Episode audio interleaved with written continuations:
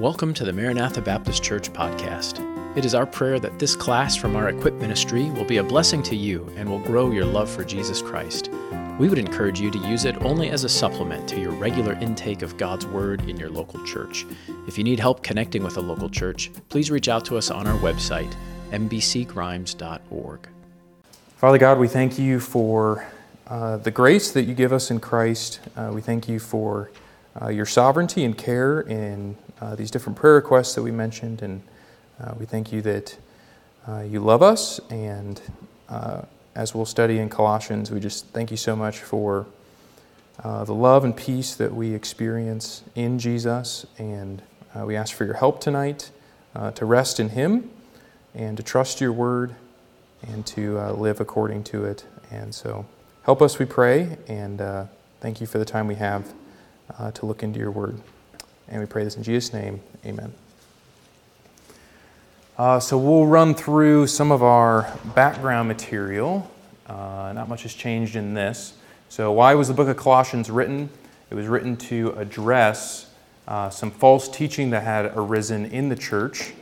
And Paul heard about this from Epaphras, who may have been uh, the pastor or the church planter uh, originally at the church but now uh, he knows him from where he's writing. And so he hears word about what's going on in the church. And the people are being tempted away from what they started on, uh, where Jesus saved them and they were uh, walking with him, and he was uh, the focus of their lives. And they're being led away into different ways of experiencing God and trying to uh, get God to do the things that they wanted.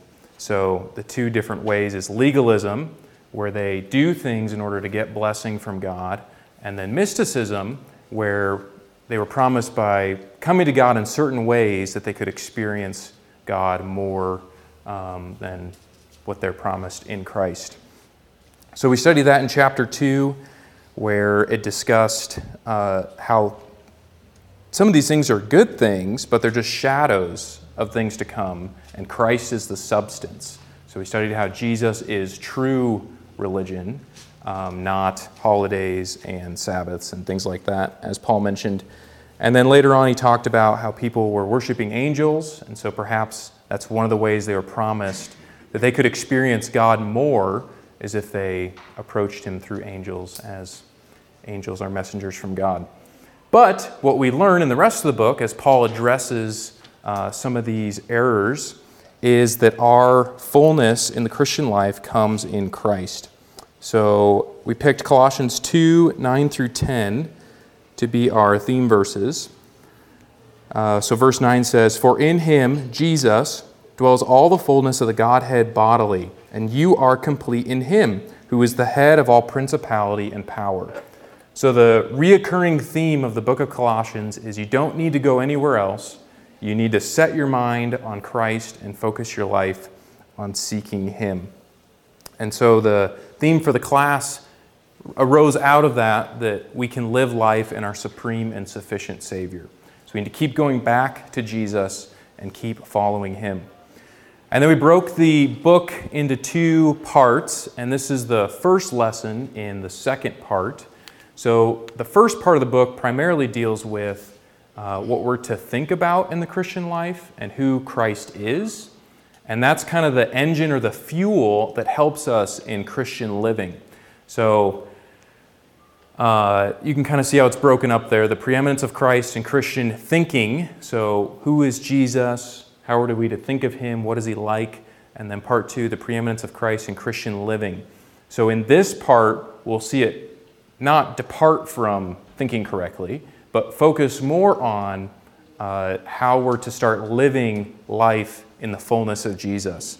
So, the picture in our text today, as we start out the second part, is that we need to take off the old man and put on the new man. It's a very visual picture of, uh, as we learned in the previous chapter, we we've died with Christ and we're alive in Him now.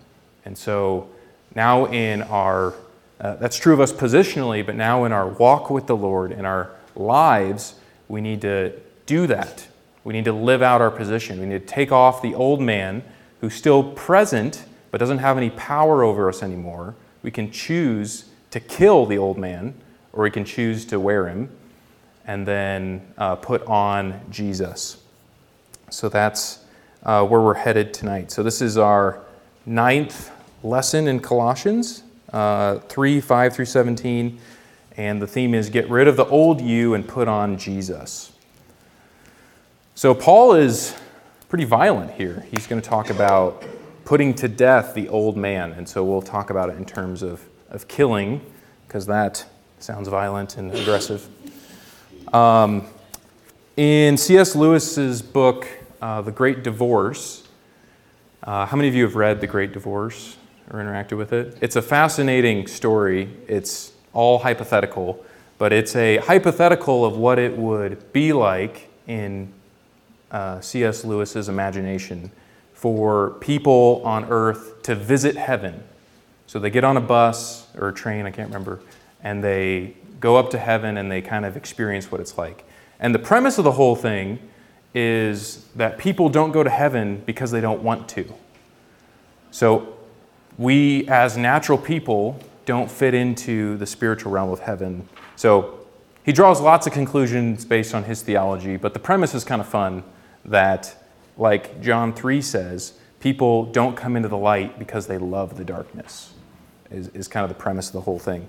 So when the natural people get up there, they look around and everything up there is like ghostly and spiritual and weird, and they don't understand any of it, and they one by one leave because they don't like it, because it's not what they want. So that's kind of the premise of it.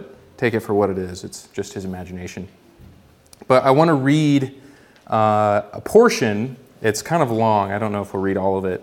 But there's this one guy. Um, so the, the humans that come up are uh, referred to as ghosts, and then there's angels up there as well. So uh, the human people are like the unreal things in heaven. So he kind of like flips the way we think about it. But it'll be great.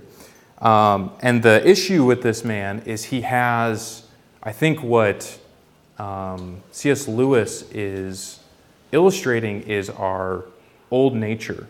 And it's this lizard sitting on the guy's shoulder.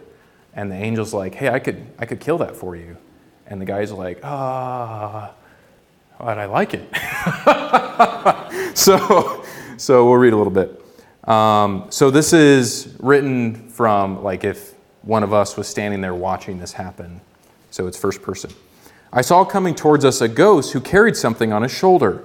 Like all the ghosts, he was un- unsubstantial, but they differed from one another as smokes differ.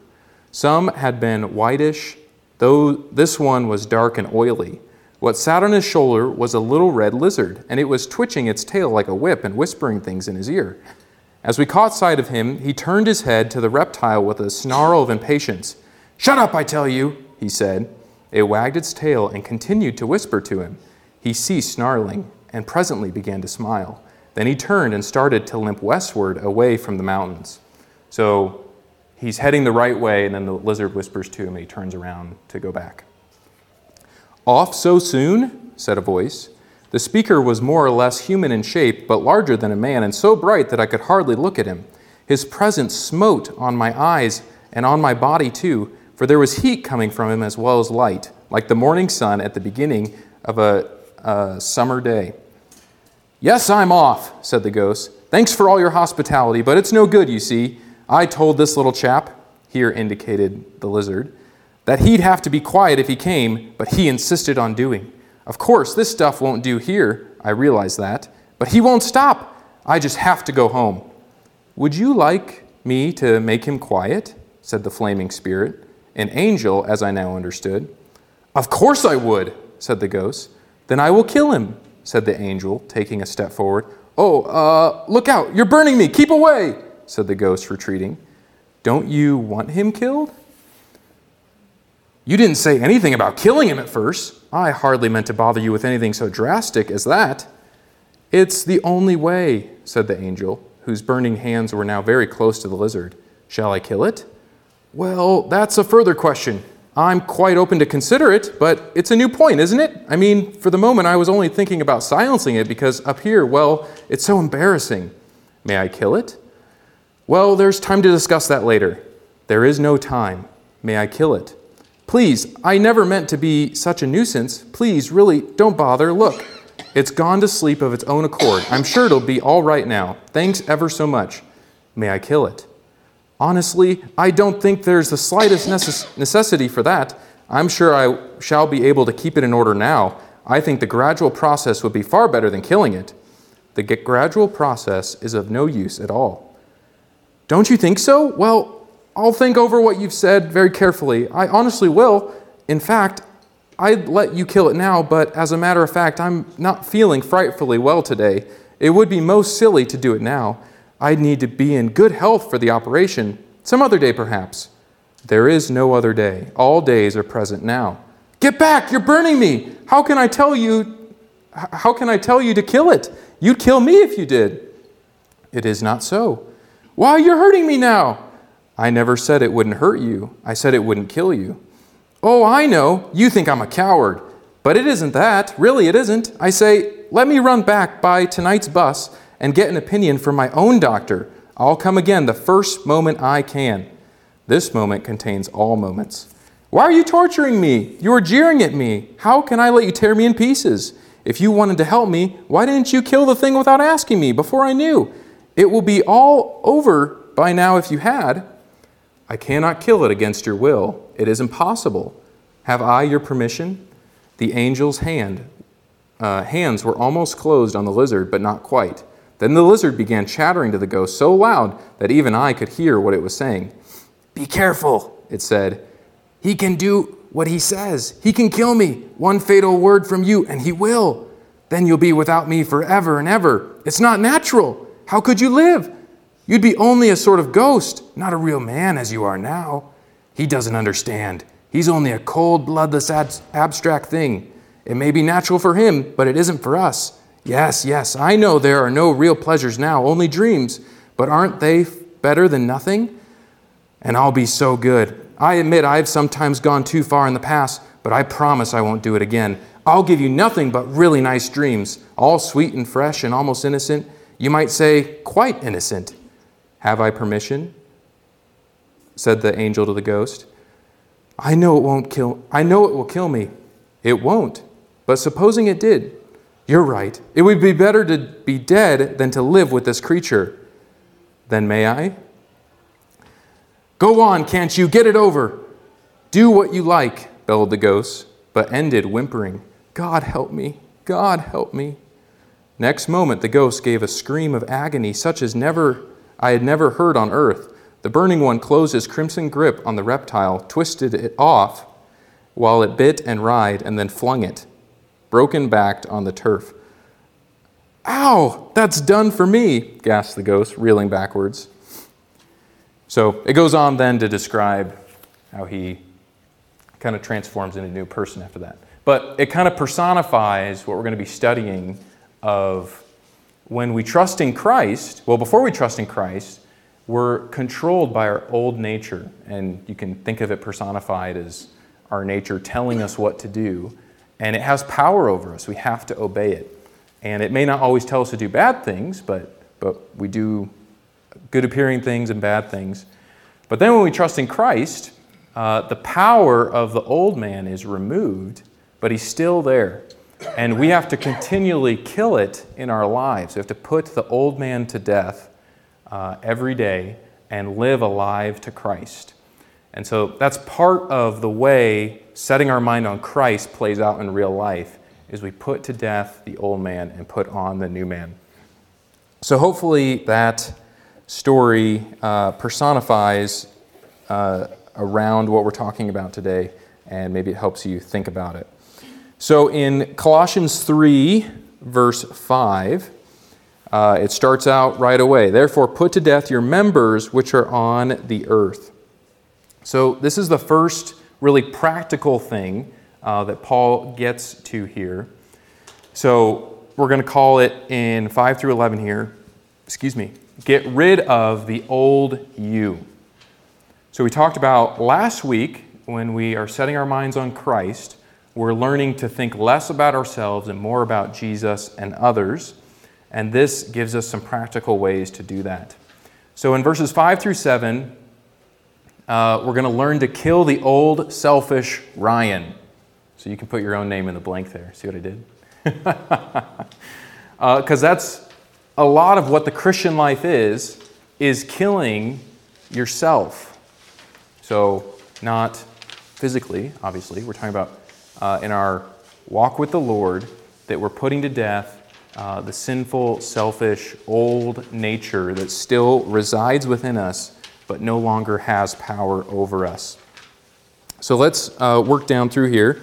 Uh, so at the beginning it says, therefore, so he's looking back to uh, verses 1 through 4 that really summarize that Christian thinking. So when we have our minds set on things above and we're seeking the things above, then uh, we're able to start taking steps into putting to death our members. So, put to death, that's a very clear, uh, violent act. Uh, you think of like an execution. Executions don't happen by accident, it's a calculated decision made with judgment by some governing body to end something and uh, have that be over with. And so this has the idea of continually doing this. We're putting to death our members which are on earth. So the members are specifically referring to our bodies, and our bodies reside on earth. So the idea, as it'll play out here, is stop using your bodies for sin. Because you're alive spiritually in Christ, you, you've died with Him and been made alive in Him, and your mind is now set on Christ now you can stop using your body for sinful purposes. And so he lists several here fornication, uncleanness, passion, evil desire, and covetousness, which is idolatry. So he lists several uh, sexual sins, things that people use their bodies to do, the members of this earth. And he's saying, stop doing that. You don't have to do it anymore because You've died with Christ and you've been made alive in Him. Don't use your bodies for sin anymore. Set your mind on Christ and uh, use your bodies for other things. And he, he draws the connection here. He gives those, um, got to count fast, five uh, lists there, and then he says, which is idolatry. And so covetousness is, can be kind of at the heart of a lot of sin and especially sexual sin. It's wanting something that you don't have. And that's idolatry because it's circumventing God's paths of good things uh, in our own time. So we're, we're going around God. Instead of worshiping God, we're worshiping things. So it's something we'll, we'll look at in Romans where we worship the creature rather, rather than the creator, sorry, the creator, and uh, we get those backwards. So he lists those things and he's encouraging them to turn away from uh, these sexual sins that, that now they can do. And he's very aggressive about it. He says, kill them, put them to death. Um, and then he lists uh, some other things. Uh, or sorry, back in verse 6. I got a new Bible, so my eyes are like, have no idea where the words are. Verse 6 because of these things, the wrath of God is coming upon the sons of disobedience, in which you yourselves once walked when you lived in them. So, Paul is kind of raising the stakes in their minds for them. He's saying, God's wrath is being poured out on people because they're doing these things, because they've rebelled against Him and haven't trusted in Him. So, why would you go back and keep doing those things? Why would you return to that having been uh, reborn in Jesus. So he points out uh, that God's wrath is coming upon people because they've sinned against God and not trusted in Christ for forgiveness of their sins. And he calls them the sons of disobedience, uh, people who have not uh, followed Christ um, into uh, salvation. And then verse 7 is really helpful because it's easy for us to say, well, we're you know, we're the sons of obedience, we deserve to be saved. Uh, but verse 7 points out, in which you yourselves once walked when you lived in them. And this is a helpful reminder that uh, without Christ, we're lost. We're sons of disobedience. We're uh, destined to experience God, God's wrath against our sin. Uh, but the truth of this passage is super helpful that in Christ we're now able to, to kill these things. They no longer have power over us, even though uh, we still deal with battling them. So we could summarize uh, these first couple verses here as kind of the battle in the Christian life. So, uh, you know, we could work through what these different words mean. Uh, fornication is sexual sin outside of marriage. Um, uncleanness is uh, it comes from the Old Testament. has that idea of um, adultery or sex outside of marriage. Uh, passion is uh, a theme throughout the Bible as something that you're kind of controlled by your inner desires instead of being controlled by uh, affection for God. Evil desire is beyond that. It's the idea of lusting or, uh, you know, evilly desiring something that, that isn't yours or God hasn't given you. And then covetousness, wanting something that someone else has. So it's not really a spectrum that's given here. He just kind of lists things that, that we should stop doing. Uh, and not all of us will struggle with that list, but we can uh, take the principle here that our body, our bodies as uh, part of us that have been born again, can now be used for something other than disobedience, for things that please ourselves. Uh, now we can seek to please God. So, this sounds really bad uh, at first uh, thinking of it, but I think it's true in this context. And it's true of kind of what we read in C.S. Lewis' thing is that our tendency is to kind of kill the things we don't really, or we could do without, and then kind of keep things back for ourselves. So you can kind of think about it like hostages. Uh, you know, we're supposed to put to death our sinful nature and not take any hostages. It's just supposed to be, we're supposed to kill it and it's supposed to be over. And that's not going to be true in our lives in regular practice because we just battle so much with, with sin.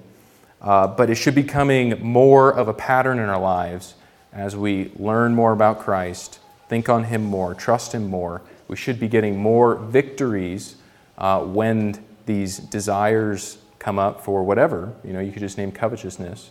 Um, that's, that's a hard thing to battle because that's a thing that happens in your mind and other people might not see it. It, it evidences itself uh, in different ways. Uh, but learning to trust Christ with those things and to recognize when we're doing it is the first part of it, um, but then to put it to death and not keep it. Uh, so, that first part is uh, the battle and somewhat the personal battle with sin. As we move on to verse 8 here, uh, the point is throw away the old rebellion. And this starts to get into relationships in the church. So, how does someone who's uh, died in Christ and been raised to new life in Him, uh, how does their relationships look different in the church? So, in verse 8, but now you yourselves are to put off all these anger, wrath, malice, blasphemy, filthy language out of your mouth. Do not lie to one another, since you have put off the old man with his deeds. And, I, and we'll save verse 10 for, for a second here. Uh, but it starts to get into relational sins, things that we do towards each other.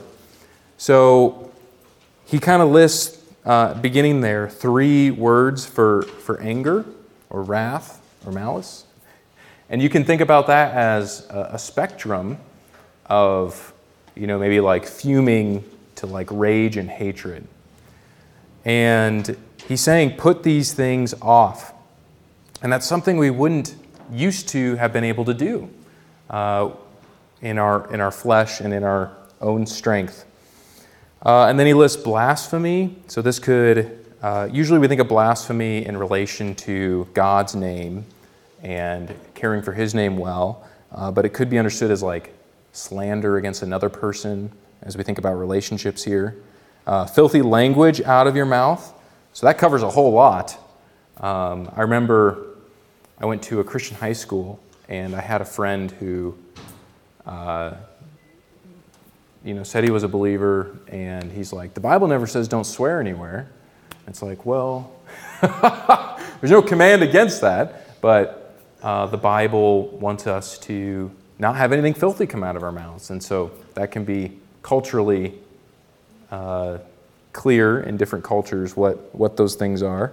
Um, but I think that that helps us to kind of see things not necessarily in black and white, but we want to, when we're have our mind set on Christ, we're not going to be quick to jump to, you know, nasty, vulgar things or, or swear words or things like that. Uh, and then in verse 9, do not lie to one another, since you have put off the old man with his deeds. Uh, so people question, you know, obviously, you know, we shouldn't lie, um, but is he talking about in, in the church specifically, you know, if I were to confront someone in their anger and they say, No, I'm not angry, you know, some people think maybe it's referring back to that idea of people lying about uh, not committing these sins or things like that. But either way, uh, the idea here is that, that we're truth tellers, that we're, we're people from a God who is for truth, who is truth, and we don't want to be uh, lying. And the reason is since you have put off the old man with his deeds. Uh, so I just want to note there in our point it says, throw away the old rebellion. So these things are rebellious things. Sometimes it's easy to, to look at our frustration, our anger, and just kind of, you know, scrape it aside and say, everyone gets angry, or, you know, whatever it might be. But when we're uh, children of God, who have been crucified with Christ and made alive in Him again, we now live under His authority as our Lord and Savior. And to give into anger is no little thing, it's rebellion against Him as our Lord and Master. And there's no guilt in that because if you trusted in Christ, you'll never face God's wrath again. Jesus faced that for us. But there can be shame because we know better. We know that we're not supposed to lie. We know we're not supposed to be angry. Uh, you know, we know all these things, but we still do them. And I think uh, shame is an okay thing to feel, but we don't want to stay there. We want to run to Christ and rest in His forgiveness when we confess our sin and uh, make that right with Him. Uh, so that's my encouragement: is if you feel guilty over something before God, you'll never be guilty again because Jesus paid for your sin and your guilt and will always be guiltless before God. The law brings guilt, and we're not under the law. But when we turn away from God's grace and work against what He's uh, made in us, uh, that can be shameful for us. Um, so let's step back from this for a second. So we uh, we're looking at this very practically. Paul jumps into don't do these things, put these things to death, throw these things away, don't do these anymore. But what he's encouraging us here is just to live out who we really are in Jesus.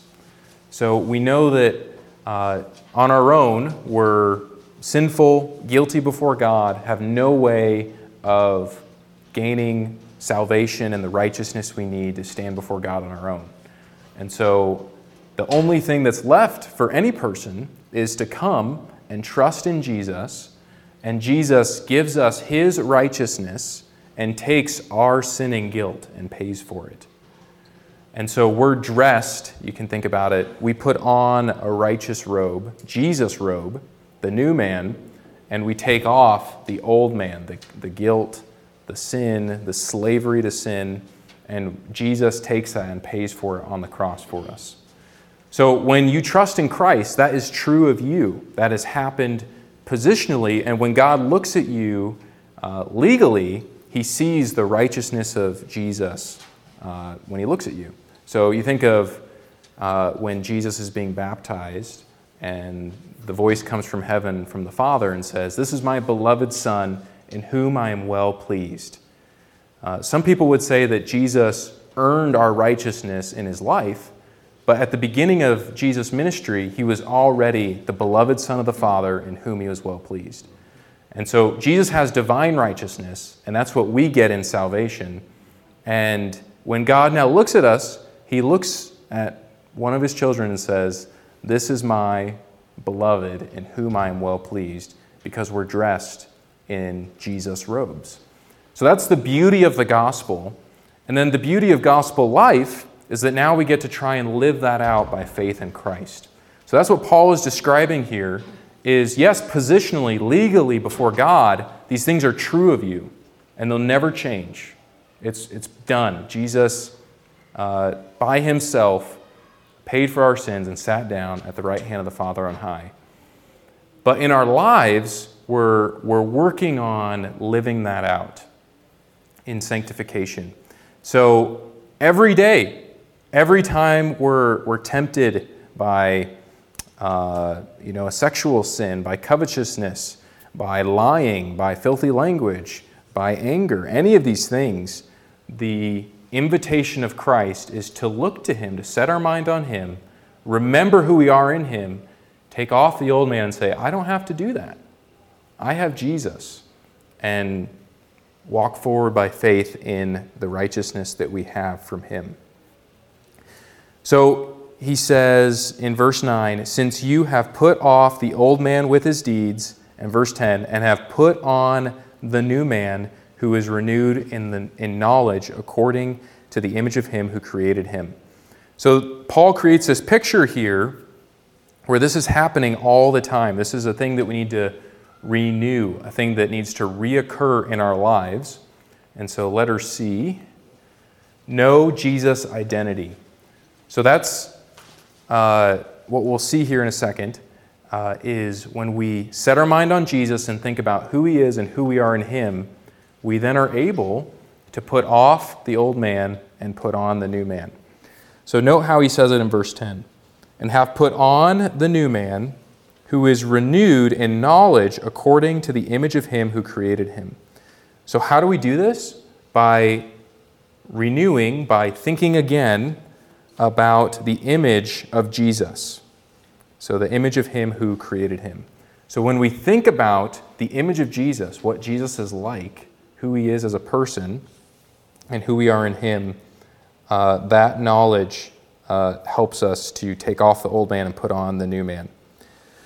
So that's, I think, why the first half of the book focuses so strongly on who Jesus is and who we are in him, because now it's pointing us back and saying, remember the image of Jesus.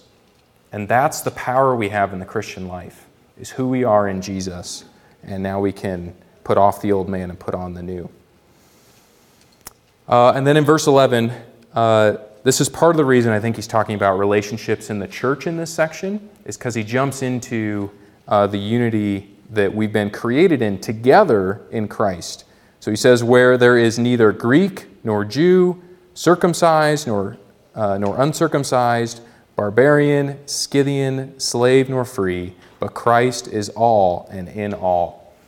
So he, he ends this um, by pointing to the fact that, you know, there, there's no differentiation in the church. In the church, we're all people who are lost sinners who have been made alive in Christ, and that's it. We're all in Christ, and that's who we are. We're, we're all equals uh, within Christ's church. So I just love that, that last part. But Christ is all and in all. And he's just summarizing everything like Christ is in all and in all, and so we can uh, live at peace with each other in the church, which is what he's going to explore in the next section, and uh, learn to put off the old man and put on the new. So that's pretty practical. Uh, you know, if you think about, uh, you know, let's say you're about to leave for work and you spill something on your shirt. You know, you're just going to go to work with grape juice all over your shirt? Dan would. I might. It, it happens enough with the boys that sometimes it's not worth it.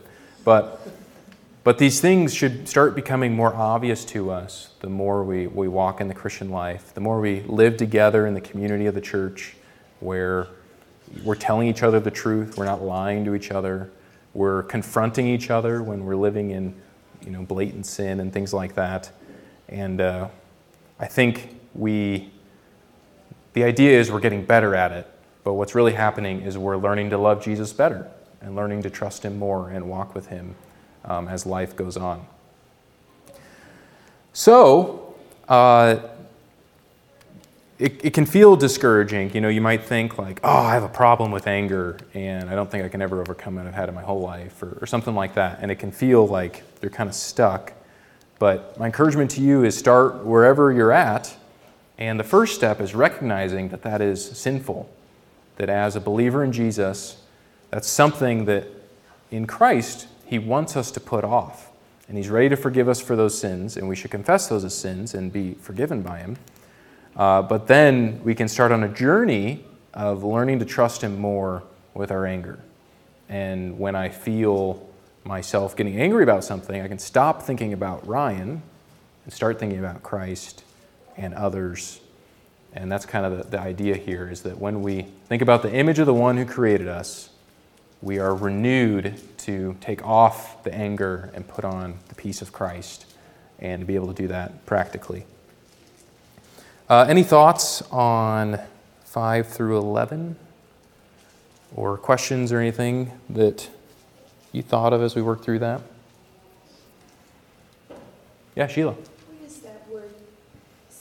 Scythian? Yeah, Scythian. Ski? Yeah, it's a, it's a people group. Um, off the top of my head, I can't remember uh, specifically who they are. Does anyone remember or have a study Bible that just gives a sentence about them?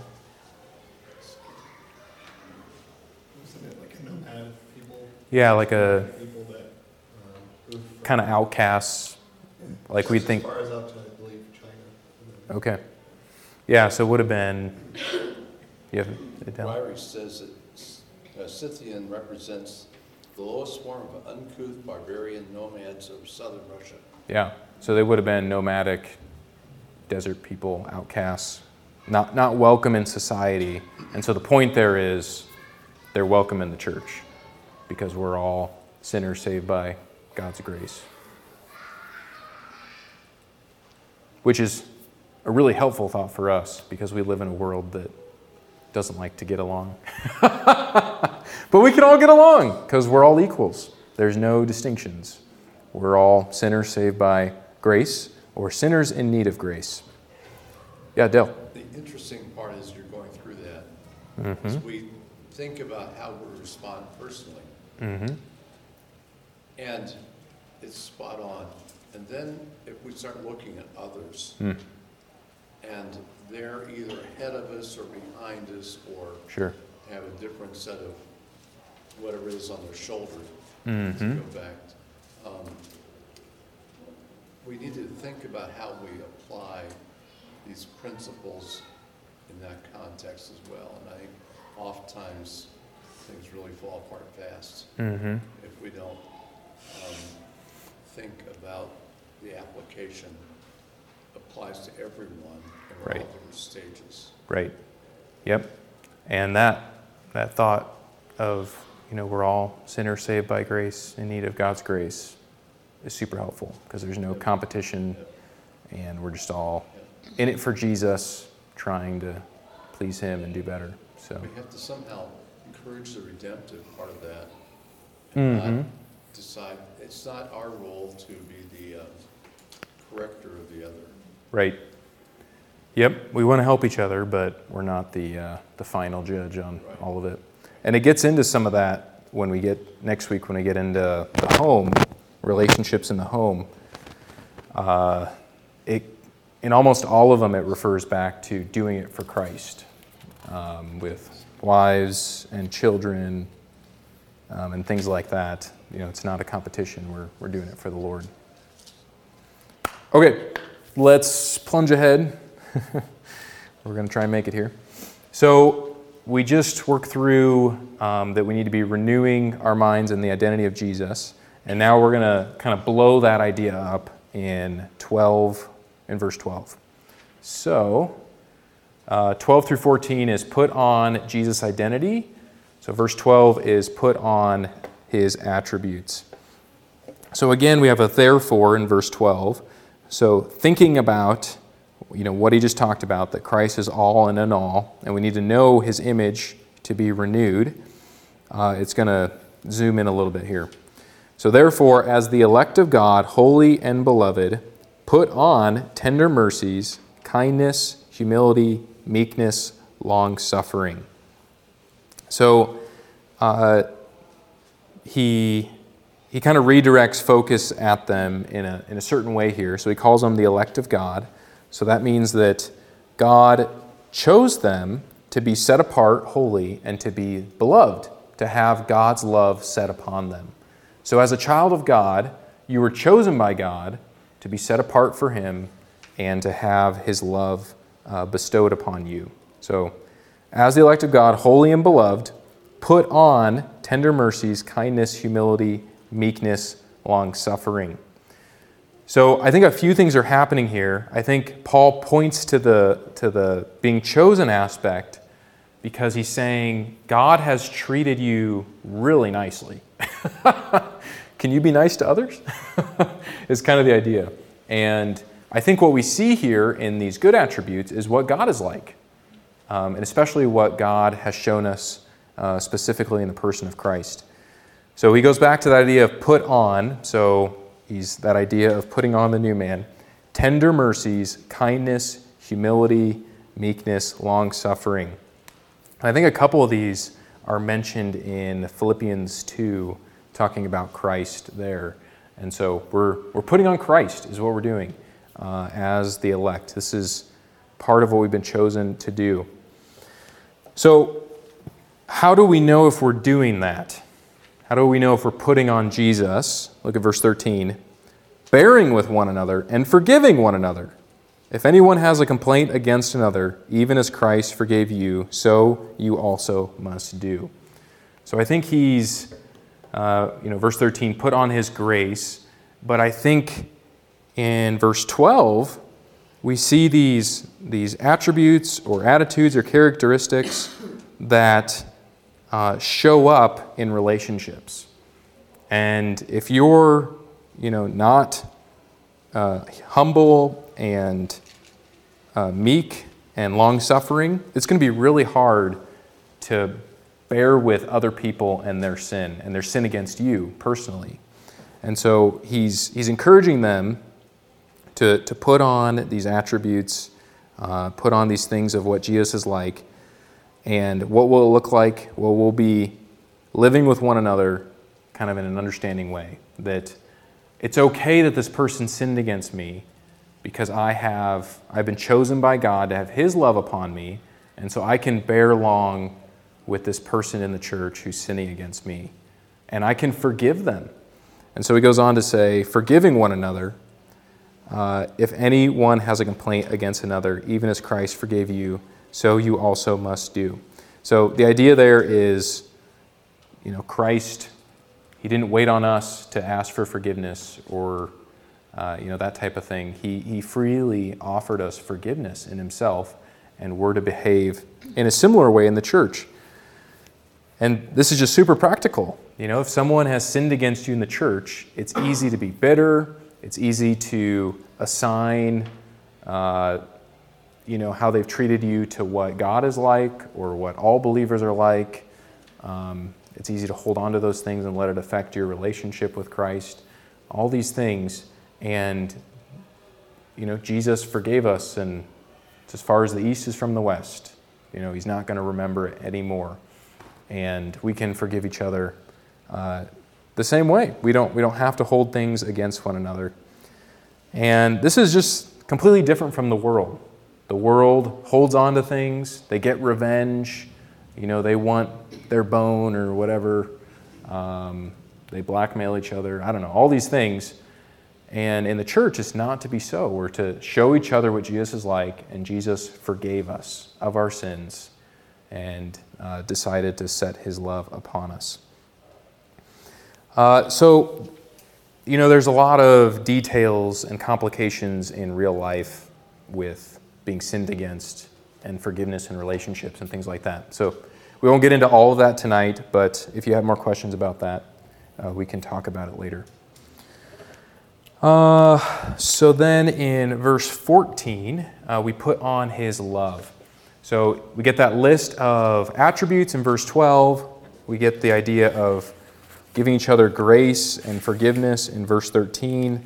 And then in verse 14, he makes this like overarching statement of God's love and how that's the most important thing to put on for us in the church. Uh, so in verse 14, but above all these things, put on love, which is the bond of perfection.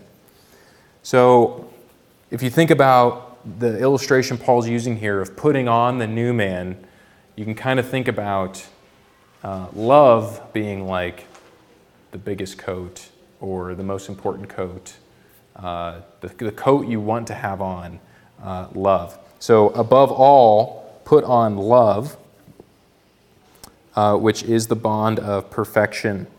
So, you know, we're not for sure what bond of perfection means, but uh, there's other places that, that talk about this type of thing. But you can see how love binds us together. And previously, he had talked about, uh, you know, there being ligaments bound together and things like that. And it's the same word for bond here. So the idea is when we're putting on the love of Christ towards one another in the church, uh, we're going to be united. We're going to be bound together, and you know, as one body in Christ, as sinners saved by grace, in need of God's grace, uh, maturing and having unity as we seek to follow Christ. And yeah, that's just super helpful because love requires us to do exactly what verses 1 through 4 is about, where we, instead of thinking about ourselves, we think about Christ's love for us and then how we can love Him and love others um, around us.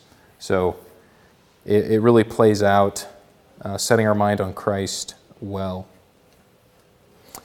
Uh, let's push ahead to the third point here. So, put on Jesus' identity through grateful submission. So, Paul ends uh, these verses here by giving some commands. So, in verse 15, and let the peace of God rule in your hearts, to which also you were called in one body, and be thankful. So, it's, a, it's called like a cohortative here. So he's saying, let's all do this. It's a command. Let's, let's make sure that this is going on. And he wants the peace of God to rule in their hearts.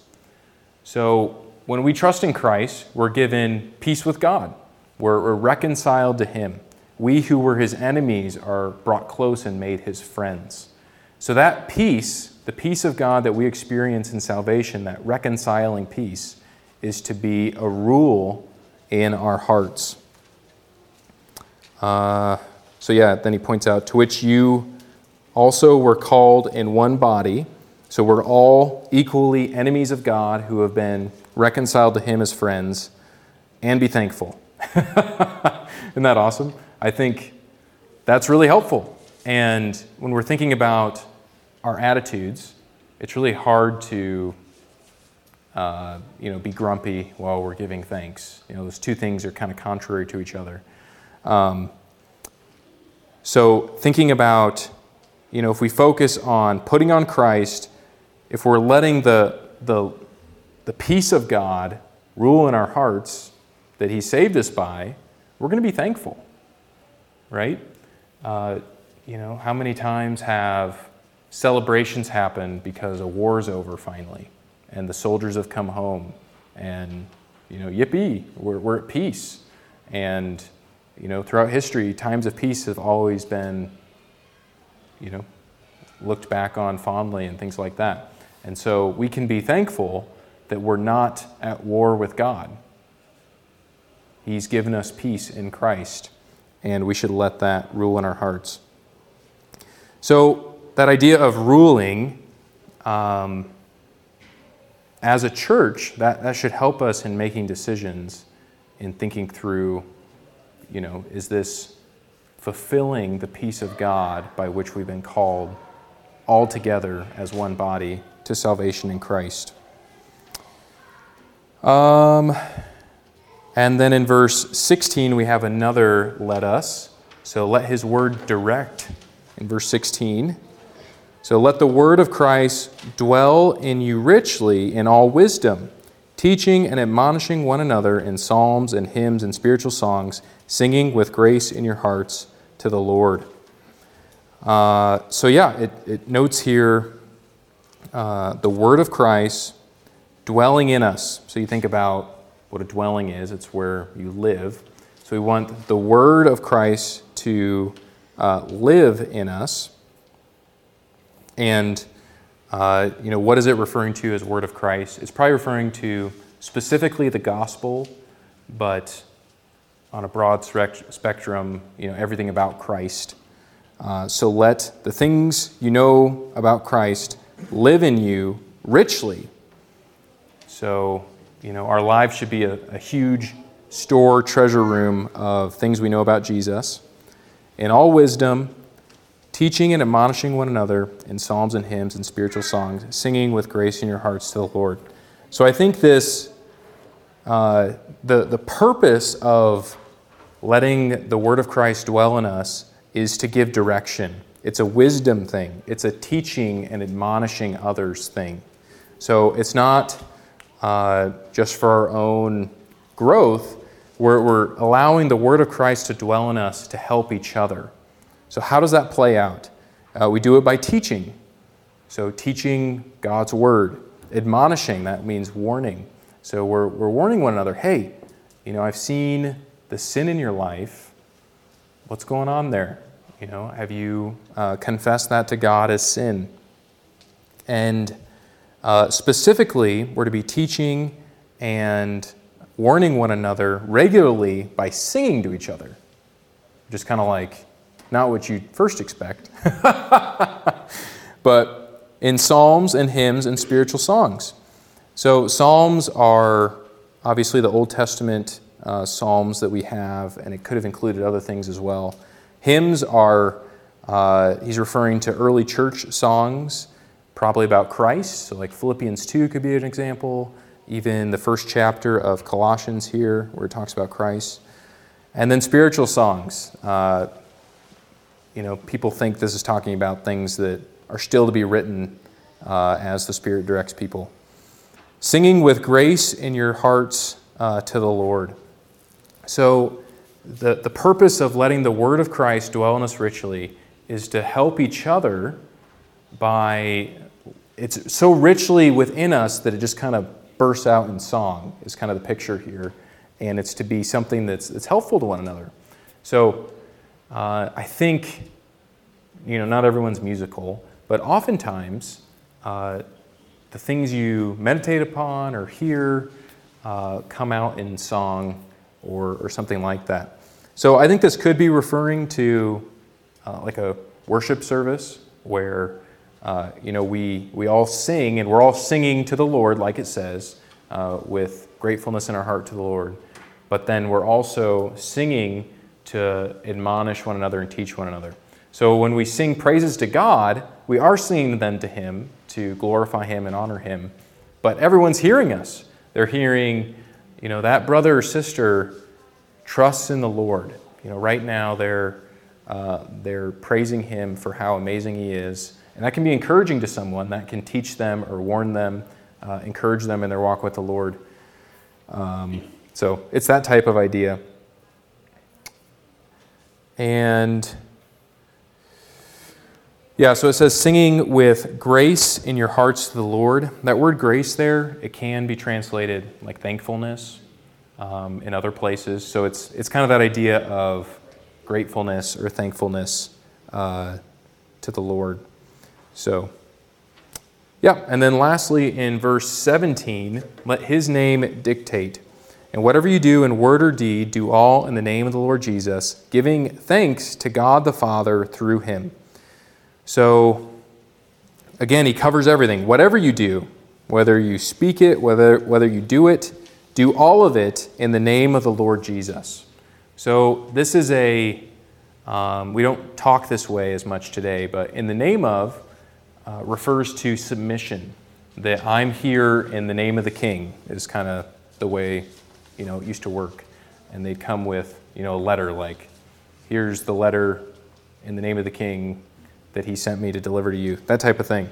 So, uh, we're to do all things in the name of the Lord Jesus. So he port- points out the lordship of Christ in the life of the believer, in the life of the church. And we're to do all the things under his authority, is what this is saying.